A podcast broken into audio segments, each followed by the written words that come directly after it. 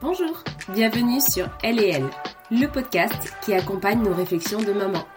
Je m'appelle Marie et au travers d'épisodes solo sur des moments du quotidien qui challengent le parent que nous sommes ou d'interviews, je partage mes réflexions et questionnements pour répondre à notre quête de sens et d'équilibre. Ici, on parle sujets de société, reconversion professionnelle, volonté de profiter de l'instant présent. Car oui, nos enfants grandissent si vite et nous avec.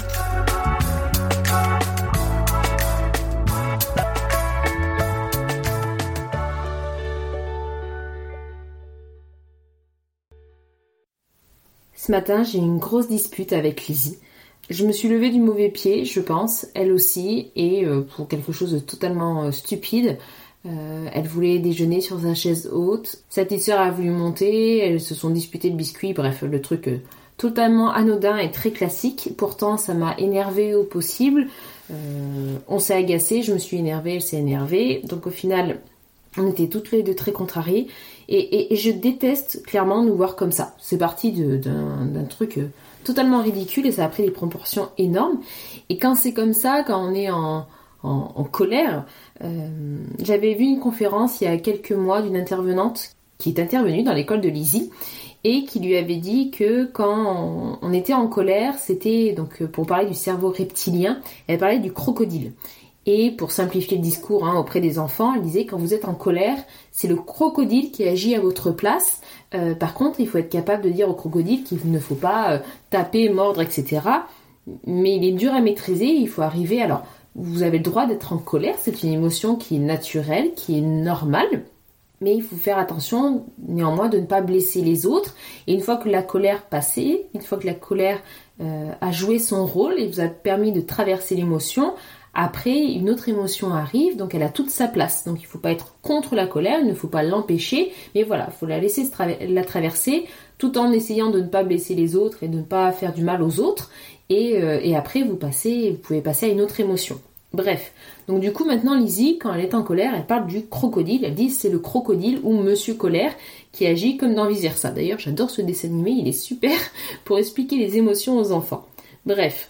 Donc, il y avait Monsieur Colère, ou le crocodile, qu'importe le nom, et je pense que ce qui est ressorti, c'était la veille où on a invité des copains à la maison, qui ont aussi des enfants qui ont plutôt l'âge de Louise, pour le coup, et Lizzie, ben voilà, c'est comme des fois, vous allez avoir votre enfant avec des amis qui va, en parenthèse, bien se comporter, je mets vraiment des parenthèses dans ce que je dis, parce que le but, c'est pas qu'ils se comportent bien, mais voilà, on va dire qu'ils ont un comportement...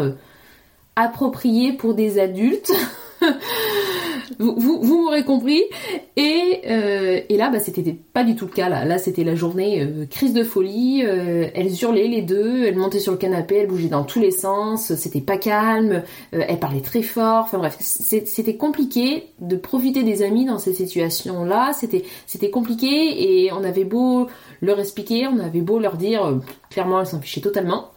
Et elles étaient devenues incontrôlables, quoi. Le gros moment de folie. Alors, il y en a qui vont dire, bah oui, mais c'est des enfants, c'est comme ça. Bien sûr, c'est des enfants. Mais moi, là, sur le coup, je l'ai mal vécu parce que, je sais pas, ça faisait longtemps que j'avais pas vu mes amis. Je voulais passer un bon moment. Je voulais pouvoir discuter, tenir une conversation sans être à côté, aux aguets, en mode, mais arrêtez, attention, là, vous allez vous faire mal. Enfin, voilà, c'était pas l'idéal pour moi, pour mon conjoint aussi. Puis je voyais que j'étais en train de monter en pression. Elle aussi, je pense, le ressentait et elle aussi s'énervait encore plus. Bref, la spirale hyper inconfortable.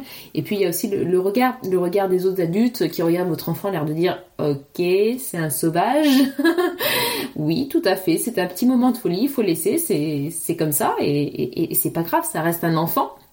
Mais c'est encore dur, des fois, de se détacher du regard des autres. Et puis oui, des fois, on a juste envie, en fait, que ça se passe bien, quoi. On n'a pas envie de batailler. On a envie que notre enfant soit calme, quitte à après exploser une fois que les gens sont partis. Mais bon, là, ça tombait au mauvais moment, c'est comme ça.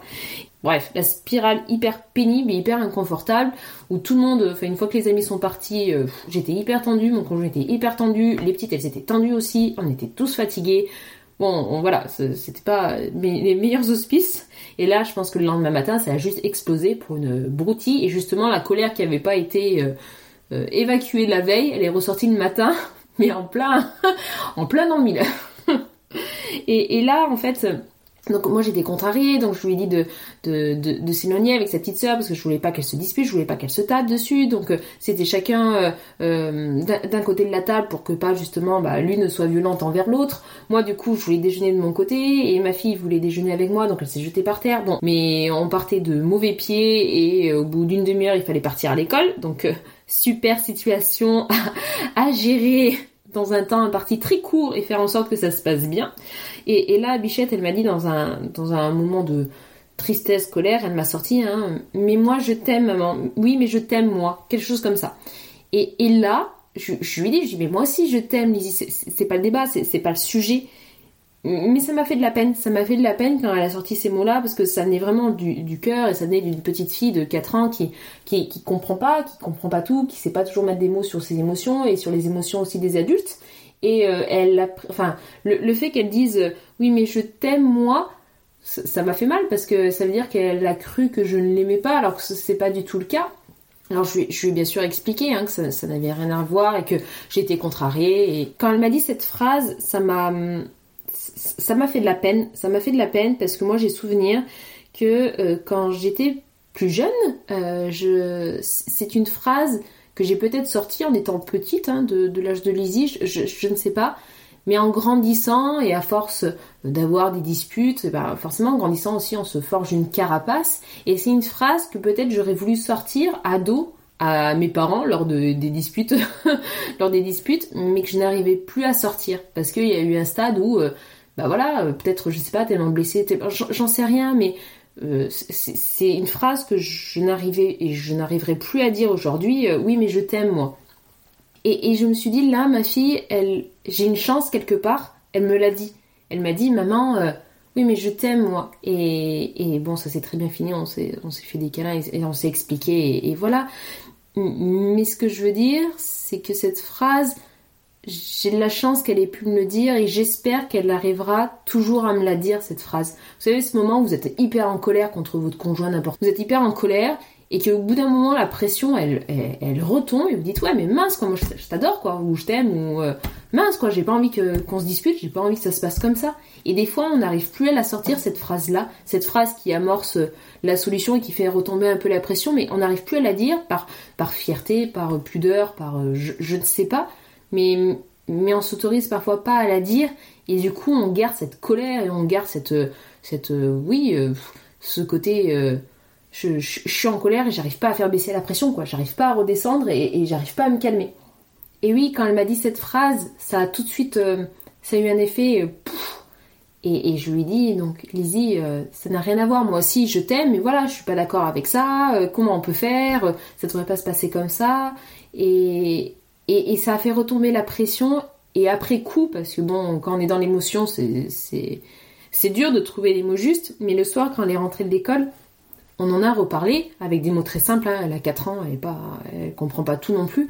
Mais on a discuté et je lui dis, tu sais, moi aussi je t'aime de tout mon cœur et je te remercie aussi de me le dire. Et elle m'a dit, mais maman, j'avais peur que tu ne veuilles plus déjeuner avec moi, que tu veuilles plus manger avec moi.